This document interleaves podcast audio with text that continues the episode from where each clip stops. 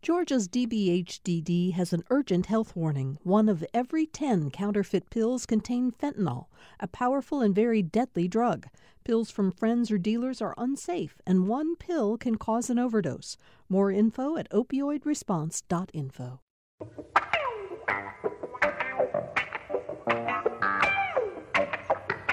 Thank you all for being with us for another edition of Political Rewind. I'm Bill Nigut. Uh, let me start by saying uh, Tom Faust, Sam Dawes, and I have had a conversation.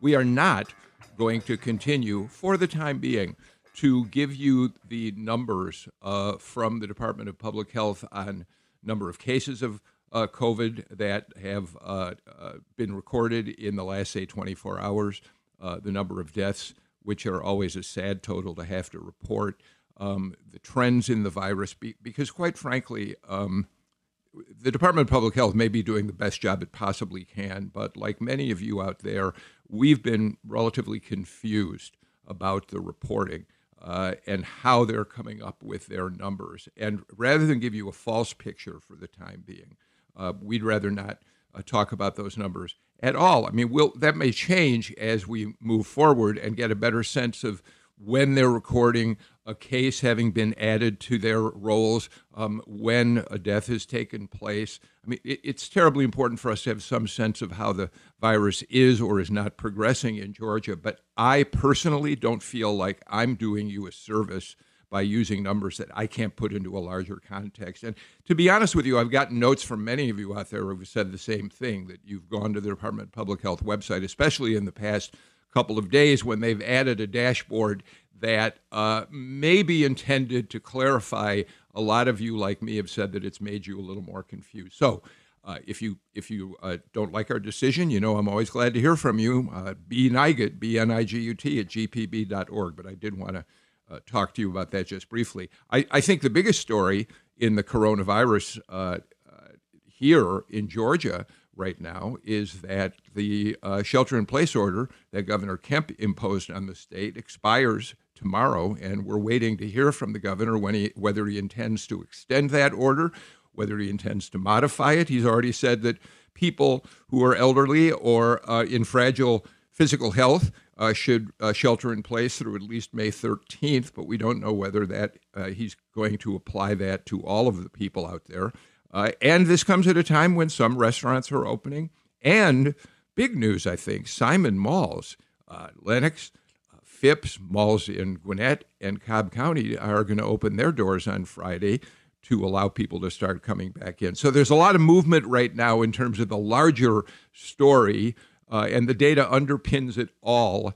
Uh, and as soon as we feel like we can report those numbers reliably, we will do just that. All right. That said, we have a very special show today. I've been looking forward to this for quite some time now. Uh, we're going to talk about emotional health uh, during the virus, emotional health, mental health, yours and mine we know these are trying times. We know this has been difficult for a great many people. Some seem to be thriving in the isolation in which they are living. Uh, others are dealing with depression, anxiety, and other concerns. Um, and so we've brought in someone who really, really has expertise in this area that I'm very pleased is on the show today. Dr. Raymond Kotwicki is the chief medical officer of Skyland Trail, which is uh, one of the country's uh, best known and most highly respected nonprofit uh, uh inpatient and uh, day treatment organizations for adults and young people with mental illness. It's in Atlanta. Dr. Kotwicki uh, oversees all aspects of the clinic, clinical work there uh, research activities within within the organization, and he has a, an academic background that we could talk about for ten minutes. He was uh, trained at the University of Wisconsin Medical School, trained in his postgraduate work at Harvard Medical School, Boston University School of Medicine, Emory University, where he earned a master's in public health and uh, public health policy and management. He's uh, he, has got the, all the credentials you would like someone who we're going to talk to about emotional and mental health today to have. Uh, Dr. Kotwicki, thank you so much for taking time to be with us for Political Rewind. How are you holding up in the middle of all this? Well, good morning, Bill. It's a pleasure to be here, and thank you for uh, inviting me to talk about something that's so relevant and important. Um, I'm holding up great, actually. I think uh, Skyland Trail is doing good work. We've remained open um, at the bequest of the Departments of Public Health um, in order that we can continue to provide services for mentally ill patients um, and to help them recover from their illness, but equally as important to make sure that there are beds available in hospitals um, so that when patients need to be um, hospitalized with the virus and possibly intubated, the hospitals would have that capacity. So it's been um, heartening to be a part of the solution, hopefully, uh, to this horrible pandemic. So um, I, I want to talk about what you are seeing in your work over at Skyland Trails, but I, I want to read a poem to you as we start this. I read this poem on the show several weeks ago. A listener sent it to me. Tim Tim Gerard, a listener to the show, sent this poem to me. I thought it was apropos of our conversation today, especially. It was written by Wendell Berry, who is a, a writer, poet, uh, essayist, novelist uh, from Kentucky. And here's what he said in a poem called The Real Work It may be that when we no longer know what to do, we have come to our real work. And that when we no longer know which way to go, we've come to our real journey. The mind that is not baffled is not employed. The impeded stream is the one that sings. I think that's an incredibly powerful statement about what how we're struggling today, uh, Dr. Kotwicki. We are facing barriers, obstacles, uh, challenging situations, and yet Wendell Berry would would have it in his poem that these challenges will make us better people in the long run. At least that's a great way to start this conversation, don't you think? Well, I, I love the sentiments in that poem and the, the way that you summarized it. Certainly, um, in ambiguous times and, and times where there is chronic levels of stress, um, people really reveal themselves. Um, you know, we don't think that people change; their personality doesn't change one way or the other in the middle of a crisis. Um, it just magnifies what's already there. So, in you know a very ex- existential kind of way, this is a, a time in our culture and in society, I think, where you can really see what people are made of. And we're seeing some really wonderful people out there who are doing many compassionate and kind things. What are you uh, what What are you seeing uh, at Skyland Trail right now? Um, what kind of uh, emotional issues, mental issues, are being exacerbated by the virus? Well, you know, I think in, in general, people who have um, underlying mental illness, whether it's a mood disorder like depression or bipolar disorder, or a thought disorder like schizophrenia or anxiety, um, before all this uh, started, um, those things uh, seem to be getting a, a lot worse. Um, the ambiguity and the sort of uncertainty of what's safe um, makes it much more difficult for somebody who is already in a rather vulnerable position from having a mental illness um, to uh, be able to trust and to be able to say, you know, to therapists and to other people and, and, and patients who are in groups with um, them, yeah, I'm going to be vulnerable in this situation um, because that's a, a very difficult thing for people to do in the first place. But when you don't know when the next shoe is going to drop or um, whether or not it's safe to um, leave your room or, or the building, it makes it much more difficult to engage in meaningful psychotherapy.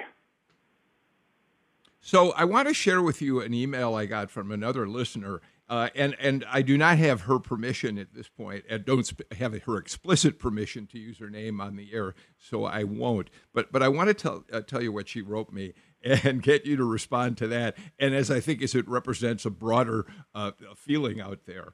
Here is my stay-at-home experience. The listener wrote me. I feel like the main character of Stephen King's The Dead Zone Spoiler alert in the book, the main character gets the ability to predict the future, only it is limited to negative, horrible events, and he gets the vision without enough time to stop the events from happening. He knows what's going to happen, he's powerless to stop it. I feel like I'm living that horrifying experience day after day. The sense of powerless, Dr. Kotwicki, in the face of a virus that at this point we have no remedy for, no vaccine, to fight uh, certainly is one that I think a lot of people are feeling these days.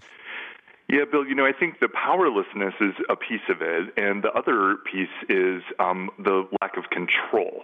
Um, and there are lots of people, I think, who are very successful in um, other aspects of their life who are used of the idea that if you work hard enough and you try hard enough and you muster the appropriate resources, one can really do anything that one puts one's mind to.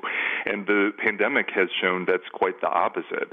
Um, and so people, you know, who are used to um, changing the course of their lives in the direction of what's going on, um, might have a very uh, robust negative response to being in a situation in which really there is nothing to do with the exception of maintain boundaries and um, stay out of uh, the public um, uh, way.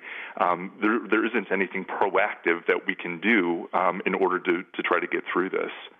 So then, how do we? What's the coping mechanism for that? I mean, uh, if if if we feel this sense of powerlessness and lack of control, which so many people do right now, um, what's the recommendation for what we do if we start to panic about something like that?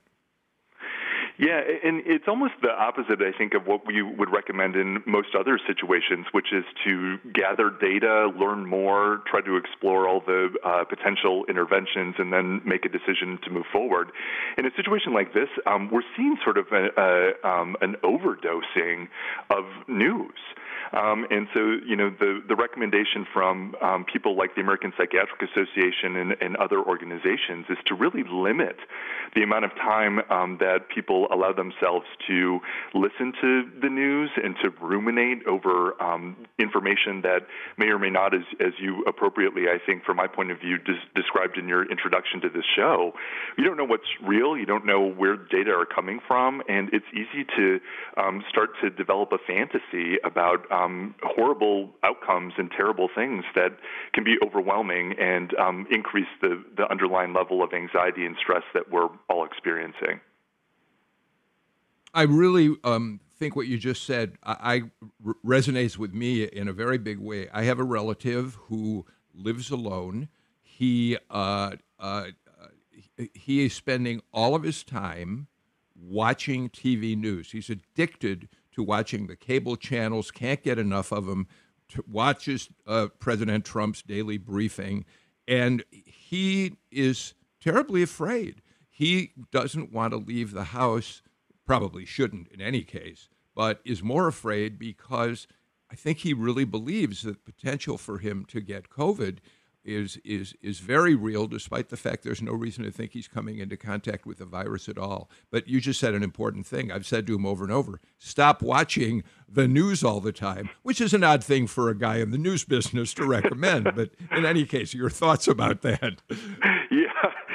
It is ironic, but you know, if you can allow me just to um, be a bit of a, a, science geek for a second, um, there's a really good neuroanatomic explanation for why this is so important, and the concept of uh, limiting and, and, sort of um, dosing the, the, amount of news that one is um, trying to process right now is really important. So, when there's an emotional reaction to anything, whether it's news or um, an interaction with somebody else, the part of your brain that um, starts to uh, be activated is called the amygdala. And the amygdala allows one to only do three things you can fight, you can freeze, or you can flee. You can get out of there. And um, in the short run, that's um, very evolutionarily advantageous. If you're you know, in the forest and you see a snake, you want to either fight it, flee it or freeze so that it goes away. Um, but in the long run, when one's amygdala is activated like that um, chronically, it shuts off the part of your brain that allows you to be more thoughtful and to do what we call executive cognition, um, your cerebral cortex. And so you can't have it both ways. Either you're one, you know, is experiencing something emotional and you can do fight, freeze, or flee, or um, the other choice is to have that part of your brain not activated so that you can overlay um, important thoughts and, and more complicated and sophistic, sophisticated cognition. You can't do both at the same time. So, how do you do that? How do you uh, try to protect your amygdala from being assaulted in that way? Well, I think you know the the point that we're all seeing is that you have to limit the amount of time your amygdala is actually firing by um, decreasing the amount of sensory uh, input that is causing an emotional reaction. Um, there there are other evidence-based kind of interventions that have been shown to be helpful. Um, one is something that I think I would highly recommend all of your listeners to explore if they haven't already, which is to um, dive into meditation. Um, and we know that um, the the act of being mindful and focusing really exclusively on the here and now um, is one of the best ways to turn the amygdala off and, and to give your um, emotional system a bit of a rest. And I think you know about this in, in terms of depression and anxiety. Anxiety is really the fear of what's going to happen in the future. Um, people worry about um, the unknown. They start to fantasize and and make um, catastrophized uh, you know predictions. Whereas depression is the opposite of that. Depression is when people are upset or sad about what happened in the past. So by definition, if people are skilled and practice doing mindfulness meditation where they're thinking only about the here and now, by definition, you can be neither depressed nor anxious because of that timing.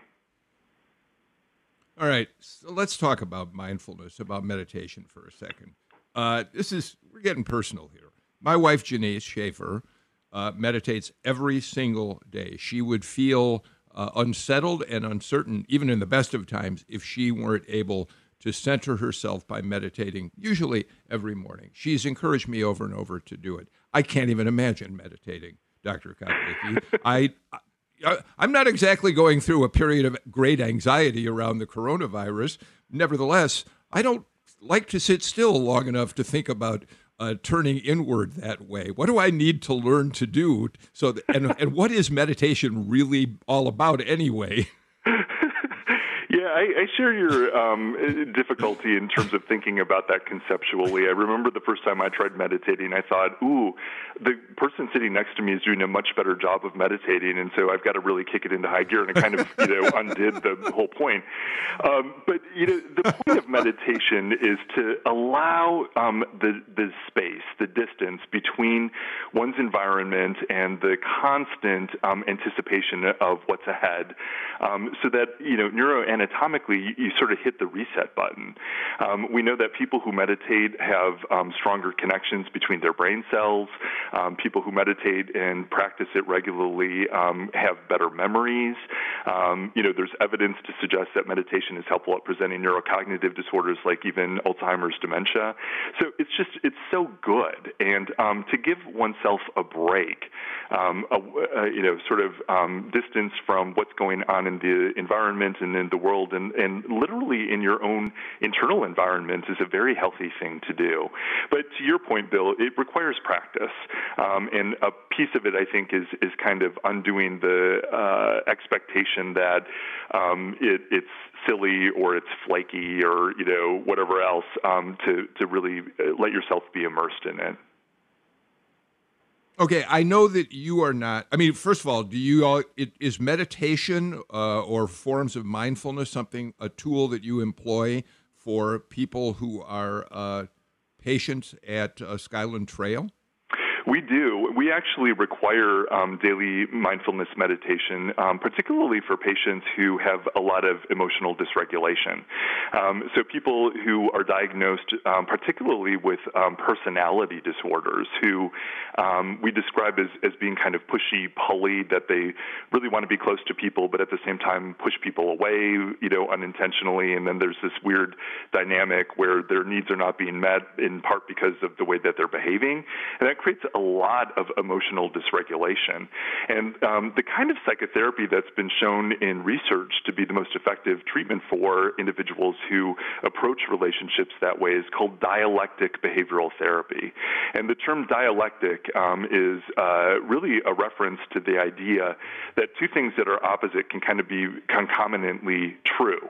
And in order to really um, sort of rewire one's brain and, and, one's emotional system to accept that uh, assertion, um, mindfulness is a key component of dialectic behavioral therapy. So the patients who are in that track, who are, are studying that modality and who are working with um, therapists and the team um, to be able to develop alternative coping strategies and emotional regulation, um, we, we actually require that they do daily mindfulness meditation. And the outcomes um, show that it, it really works quite well. Okay, so I asked that in part because um, I, I, wanted to know whether you could offer even a, a, some sort of uh, basic uh, way in which uh, somebody who's listening to the show and wants to practice, at least try meditation. I'm not joining them, doctor. I warn you right now. but uh, if they want to try it, what's the simplest step they can take? Yeah, so there actually are some really good apps um, that are meditation apps that teach people how to um, meditate, that provide even um, instructions and, and, appropriate background uh, prompts. Um, and you can one can download them, and um, I, you know some of them are are uh, free, some of them are not, but they're actually quite good. Um, the curriculum that we use is actually one that was written by a psychologist from the University of Washington in Seattle uh, named Marsha Linehan, and it's public. Um, people can Google her name um, and learn um, how to meditate using the dialectic behavioral therapy model. So I think you know um, it's something that you don't have to engage in, in actual hardcore psychotherapy to be able to do meditation. It's it's it requires practice just like any exercise, but people can do it very successfully at home. Okay, um, you know, you talked about uh, the fact that d- depression is dealing with uh, uh, things that are in the past, um, not in the future. Um, so let's talk about how we uh, can examine uh, the uncertainty of our future. I sit here, I'm seven and a half weeks into doing political rewind uh, from my home, and um, I think I'll be doing it here for quite a while to come. So I, I, I envision uh, a life of continuing to shelter in place, whether the governor lifts the uh, restrictions or not. Okay, so that's what I'm thinking about in terms of, of the virus. But then I think beyond the virus. I think about the, the ravages to the economy. I think about the fact that economic systems around us are collapsing and likely to continue to be in crisis for far beyond uh, the virus. I think about my 23 year old daughter who's home from New York, where she had started a very successful the- theater career just out of college and has now come back to a smaller life from New York City in Atlanta, Georgia, and whether she'll ever be able to get back uh, to, well, she could eventually get back to New York, but to get her life back on track in New York City. I worry about the fact that my wife's business relies on interaction with uh, people in group settings for the most part, and now she has to reconstruct what she's. So I, all of those things, I'm thinking about the future. How do I? How can I possibly try to assimilate all of that without becoming stressed and anxious? Well, now you're making me anxious, Bill. um, in seriousness, you know, those are valid concerns, and I think it, it it makes sense. It's understandable that a, a, partner and a father and somebody who's a responsible citizen is is concerned about all of those very practical um, considerations. Um, and in in psychotherapy, we call those things um, sort of external loci of control. So people do things because good things happen in the environment, and they're you know one is worried about um, impacting what's going on um, outside of themselves. And when it starts to feel overwhelming, um, the solution is to focus on internal loci of control, things that um, you can do inside of yourself, the um, things that are kind of um, in in you know 12-step jargon we call it what is your true north. Um, there are things that you, that don't change, and if you can define the content of your character and your principles and the things about you that um, are really static and not dynamic, and focus on um, those kinds of uh, uh, touch points, it it certainly can decrease the anxiety a bit. Um, and I'm not trying to be Pollyanna-ish, which is to say ignore all the you know things that um, are are concerning in the world, but focusing on what's important in, internally um, is a very powerful antidote to feeling like um, there are overwhelming things that you want that you and everybody else want to uh, try to fix in in the world. Okay, so obviously I talk about that experience, that personal experience, because I assume it would. I, I, there have got to be a lot of people out there who are feeling anxiety is much the same as mine. So I'm, I'm not trying to turn this show into just being about me. Um, so what I'm hearing you suggest to all of us, uh, and probably you as well, going through these kinds of concerns, is um, without being Pollyanna-ish. Maybe I focus on the fact how fortunate I am to have my 23 year old daughter and wife at home with me and that we have quality time together. My 30 year old son is nearby, and at least I can communicate with him regularly. At least his job is safe and secure right now. I think I'm hearing you suggest uh, to to try to take make the best of the to think about the best things that the situation is doing for us. Exactly right, and I want to um, clarify that you know the, the term anxiety has sort of um, had uh, a, a very pejorative kind of connotation associated with it, and and you know there's I think some people there are some people who believe that um, having a life that is devoid of anxiety would be um, ideal. I, I don't I don't really see it that way. I think that anxiety can actually be um, helpful in some situations, um, and in other situations it can lead to disability and a disorder. So um, you know, in medical school, they, in a very kind of malignant way, they show um, all new medical students this curve where the vertical axis is performance and the horizontal axis is the amount of um, anxiety and stress that somebody experiences. And it looks like an upside down U. So there's a perfect combination of having enough anxiety to get you motivated and uh, to do things and to show up for class and to, you know, study and all the things that you have to do as a su- successful medical student. Um, but if it gets too far overboard, people become paralyzed and shut down. But anxiety, in and of itself, is not um, the you know the devil that I think some people make it out to be. It inspires us to do things that we may not feel we have the capacity to do, and I think in that way it can be very good.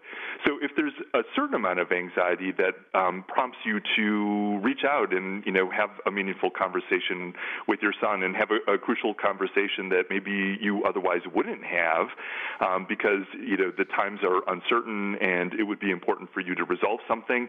That's great. That's a, a, a really nice outcome of an anxious situation.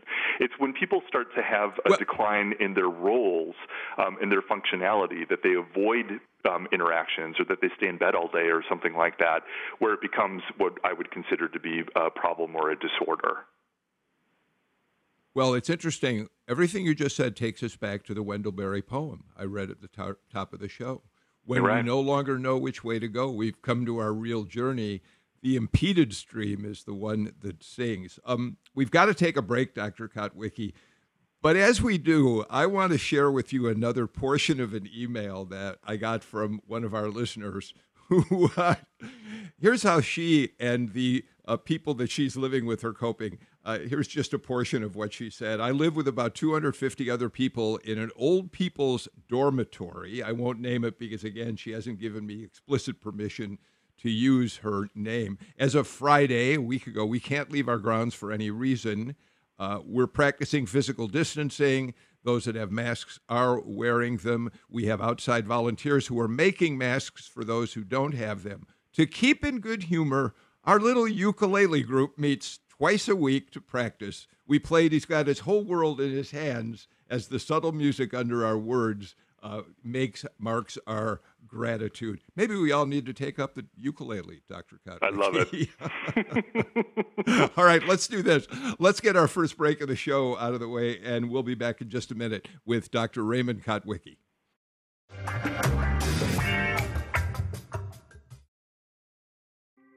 Thanks for listening to Political Rewind. If you like this show, you'll also like Georgia Today. It's a daily podcast from GPB News bringing you compelling stories and in depth reporting that you won't hear anywhere else. Join me, Peter Biello, for this quick and convenient way to get the best of GPB News' extensive coverage of the topics that matter to you, delivered directly to your device every weekday afternoon.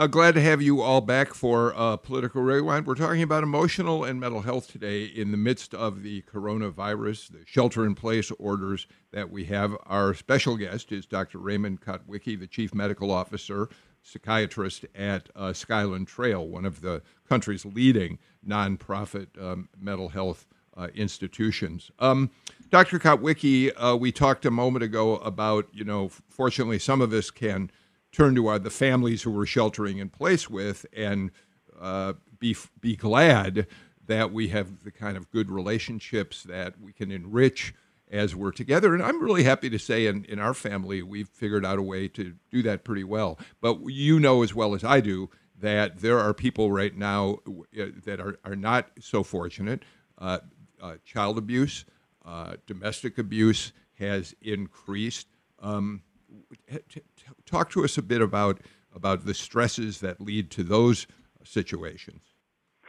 Yeah, unfortunately, the data are becoming clearer that um, people who are living in close quarters and feel confined uh, are are having difficult relationships. Um, so we do see increases in the rates of physical, emotional, unfortunately, sexual abuse of um, people who are are vulnerable. Um, you know, I think it, it is sort of the last straw for a lot of people. People who are anxious, people who are angry um, because they feel that their liberties have been taken away um, and uh, that they can't can't do you know things that um, they feel are, are self-caring um, in close quarters with one another can lead to very uh, aggressive um, behaviors and, and actions. Um, you know, I think also it, it depends on the geography. Um, if people don't have uh, separate rooms to be able to spend time privately and think um, by themselves, or there aren't doors to you know slam and, and to shut when you need to get out of a, a situation and, and separate yourself from others, those things become very important important when you spend weeks on top of one another. Um, and so it, it, really can just be the, the final part of the puzzle, I think, for a lot of people who um, have some underlying um, anger in the first place. And, and when uh, people in close quarters push their buttons, it can come out in very destructive and um, horrible ways. Uh, when when you see incidents of that uh, occurring that you're aware of with people who have turned to you for help, what are the resources, and or do you know the resources that people in our community who might be listening to the show where they might turn uh, uh, for help on that sort of thing? Is it a simple matter of calling the police? Yeah, for you know a lot of people, Bill, especially when somebody is in immediate danger, the the police probably are the best um, first step. Um, I'm a, sure. a, mandatory reporter as a, a, physician, so if there's somebody who is vulnerable for whatever reason because of their age or um, their you know sort of relationship status, I have to involve um, the legal authorities, including Department of Family and Child Services and things like that. Um, ideally, obviously, it would be better to get some help and to uh, intervene before it gets to that um, acuity. Um, and so, you know, part, a big component of, of what the treatment is that we offer at Skyland Trail um, is that we we involve family and family therapy. Um, having discussions with somebody who can help moderate um, points of view and opinions, um, like our, our, family psychologist, um, is a, a, great way to decompress and, and to get rid of some of that um, undercurrent of anger and oftentimes entitlement um, and other you know negative feelings that hopefully would decompress somebody to the point where it wouldn't result in physical or emotional abuse of any sort. So if we're not dealing with, if it's not uh, to the extreme, if we're not now talking about abusive situations, but simply if an individual is beginning to feel uh, increasing, like spiraling downward, uh, finding themselves uh, uh, making, as you said, can't get out of bed, uh, feeling lethargic and incapable of doing anything. Are there resources, places that individuals out there can turn to even in the midst of the coronavirus? Well, the resources are pretty limited um, for people who experience that for a day or two. Um, you know, we, we all go through ups and downs, and I think uh, during the pandemic there are more opportunities for downs given all the, the things that we've been talking about. Um, but to, you know, truly meet criteria for uh, depression, um, people need to feel sad, they need to lose interest in things they used to like to do, they need to feel guilty or worthless because they're not functioning well. People have a change in appetite, a change in sleep, poor energy, poor concentration, etc. And if somebody experiences that every day for um, most of the day for two weeks or more, and particularly if somebody starts developing thoughts of suicide, that actually um, would be the diagnostic criteria for a major depressive episode. And I think if somebody um, is at that point, they they require treatment for depression, just like if they had untreated diabetes or cancer or any other medical problem, because depression is a medical problem, um, and people can't you know just pick themselves up by their bootstraps or correct some kind of character defect and it will go away. Now, you know, for the other group, um, somebody who's had uh, a couple of days of not feeling like themselves and being a little bit um, lethargic and, and not enjoying things, you know, one of the, the best things that the research has shown um, for somebody like that is what we call behavioral activation. And that's just a, a fancy term for saying get up and do something, um, particularly, you know, physical exercise. Um, we know that um, the best kind of exercise for mood and anxiety disorders is this exercise called HIIT, high intensity interval training. Um, HIIT hurts. I don't know if you've ever tried it, but it basically is uh, you make yourself exercise really strenuously for 20 to 30 seconds, and then you let yourself kind of come back down to rest, and then you repeat that um, over and over for you know 30 minutes. Um, it's really painful in the middle of it, but it, it, it does wonders for anxiety and depression that doesn't meet the clinical threshold of being a disorder. Uh, that's really interesting. But for people who are experiencing those things, are the resources available out there right now? Are are there um, places they can turn for help, or is everything pretty much? You're still open at Skyland Trail, but you cater to a very specific and very specialized clientele, right? Yeah, we're we're a little bit um, further downstream at Skyland Trail. So people, you know, who are newly right. experiencing those symptoms probably um, wouldn't live in our facility and do therapy eight hours a day for every day. Um, but yeah, you know, some of the um, the outpatient psychiatrists and therapists in town have done a remarkable job, um, very quickly of ramping up to do telepsychiatry and telemedicine. Um, we've seen a huge improvement in payors, actually, you know, paying for uh, interventions and, and for therapy that's done um, over the internet. Um, the government, in my uh, opinion, has done a wonderful thing in, in relaxing some of the um, requirements, uh, both in terms of privacy standards um, and in platforms, um, so that therapists and doctors can use more accessible things uh, to be able to, to do telepsychiatry and telemedicine. and so, you know, the, I, th- I think the resources are available. There are people who shut their doors and said, you know, we're, we're just not not able to provide um, that kind of interventions technologically, and so we're, we're going to take a hiatus. Um, but I, I, do think that there um, are resources available in between somebody who could just kind of do better by getting some exercise and you know kind of um, pulling themselves out of bed at home, or um, the other end of the spectrum, which is you know somebody who needs to come into a residential psychiatric facility.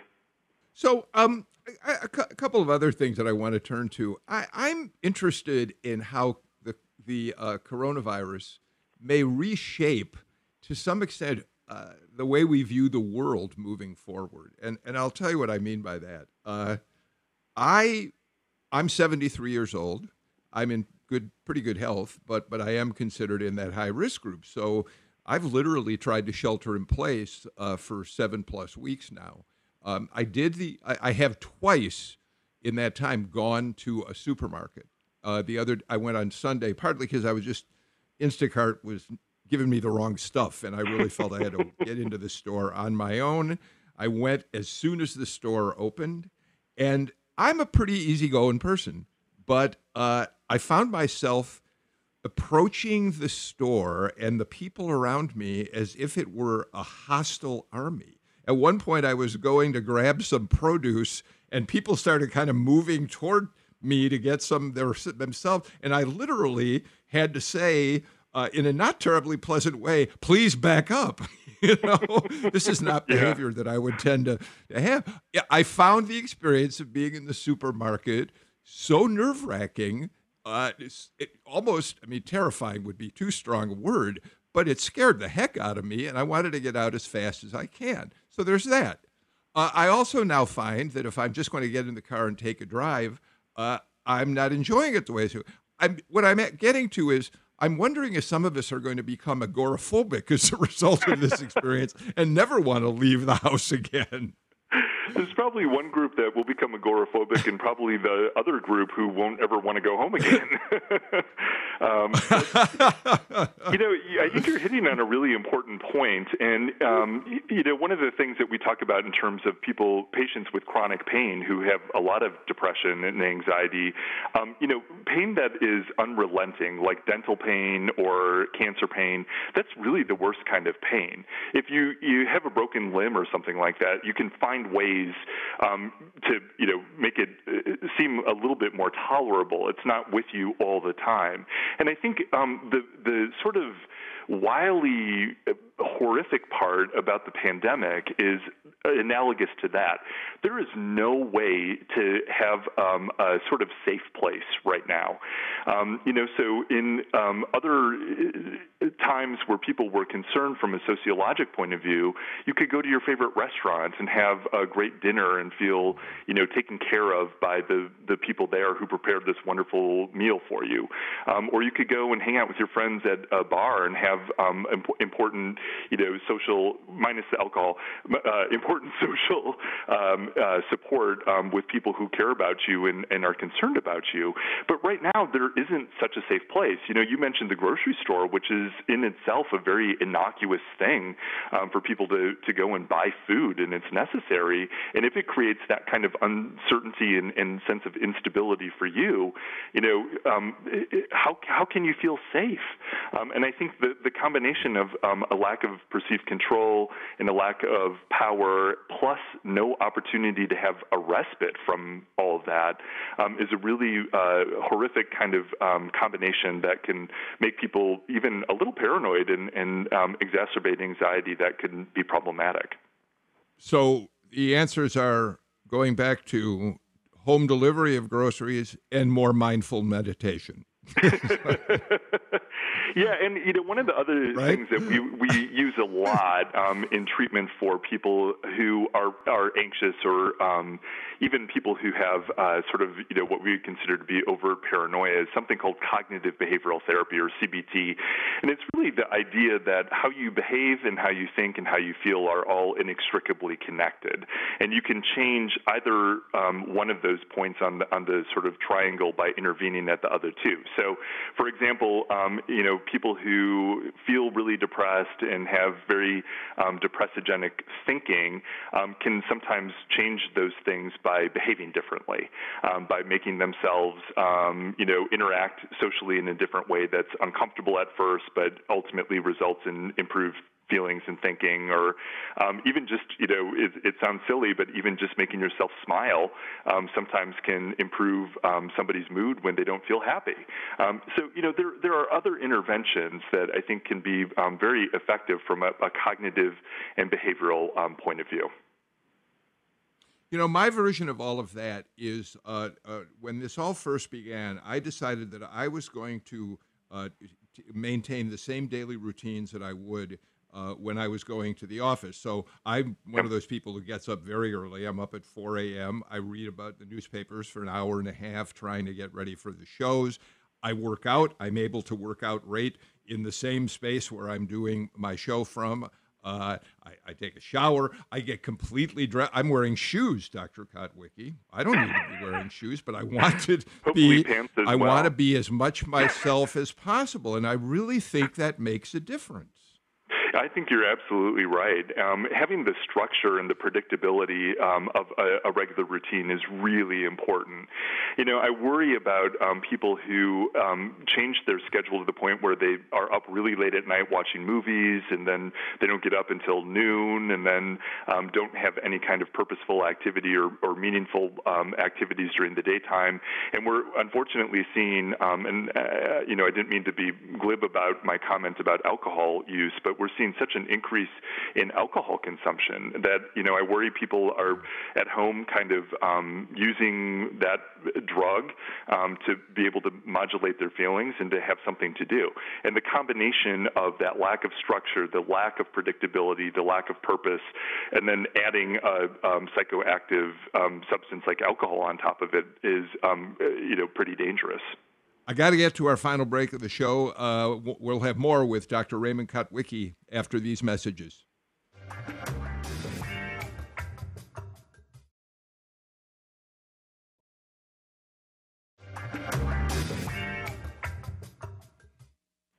Um, I'm always grateful when uh, listeners send us uh, notes. Uh, uh Corey J at Corey J tweeted, Mr. Nigut, exercise, gardening, even dishes, any creative activity can be considered meditation. When you do it, pay attention to your breathing and being in the moment with the task. You probably actively meditate and don't even realize it. Give it a try and take care. Isn't that great? We get all this uh, feedback from our listeners, Dr. Kotwicki. Good points. uh, we, we we're, we're kind of short on time, but, but there is an issue here that I, I I know any number of people are experiencing right now. We, I've read heartbreaking stories about it, and, and in fact, we're dealing with it in my own family. There are people who cannot right now be with loved ones who are, are, are very sick uh, or are in uh, assisted living or senior citizen homes. Uh, they're shut down because uh, of the virus. People are standing outside of rooms looking through windows and and and there's nothing that can change that situation except the guilt that people are feeling because they can't be close to their loved ones uh, can be pretty overwhelming. And, and, that's what we're dealing with in my family. Uh, my father-in-law is quite sick. Uh, he's being taken care of by my mother-in-law. We can't go see him. And uh, and and because we behave as if we have a choice in the matter it makes us guilty when the reality is we simply cannot do it. But it's a problem other people are experiencing as well. Yeah, I'm, I'm really sorry to hear about your father-in-law, Bill, and I, I know lots of people are in a similar predicament. Um, and you know, from a, a public health epi- epidemiologic point of view, there really isn't a good resolution to that. But you know, let me suggest thinking about it a little bit differently, which is um, for people you know who are in a, a dangerous situation or approaching um, the end of their life, or who are you know really really sick. Um, it, it's harder for the survivors, for family members, to be able to reconcile what is going on in a situation like that and to feel less guilt if that relationship is unresolved.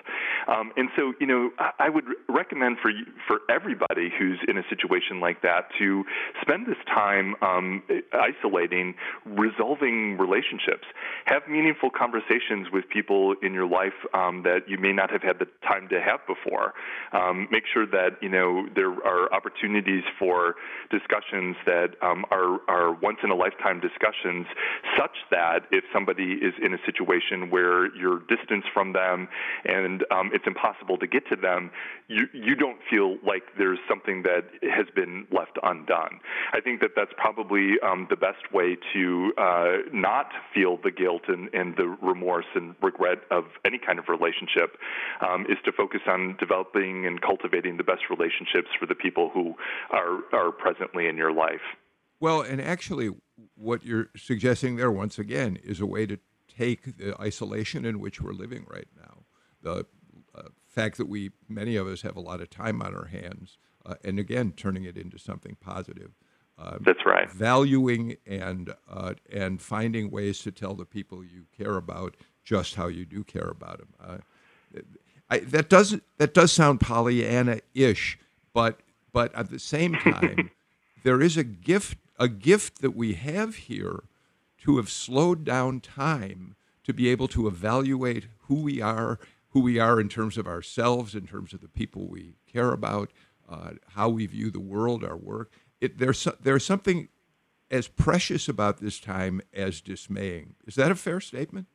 I think it's an absolutely fair statement. And, um, you know, Bill, in, in, psychotherapy, we say that real growth occurs at the margin.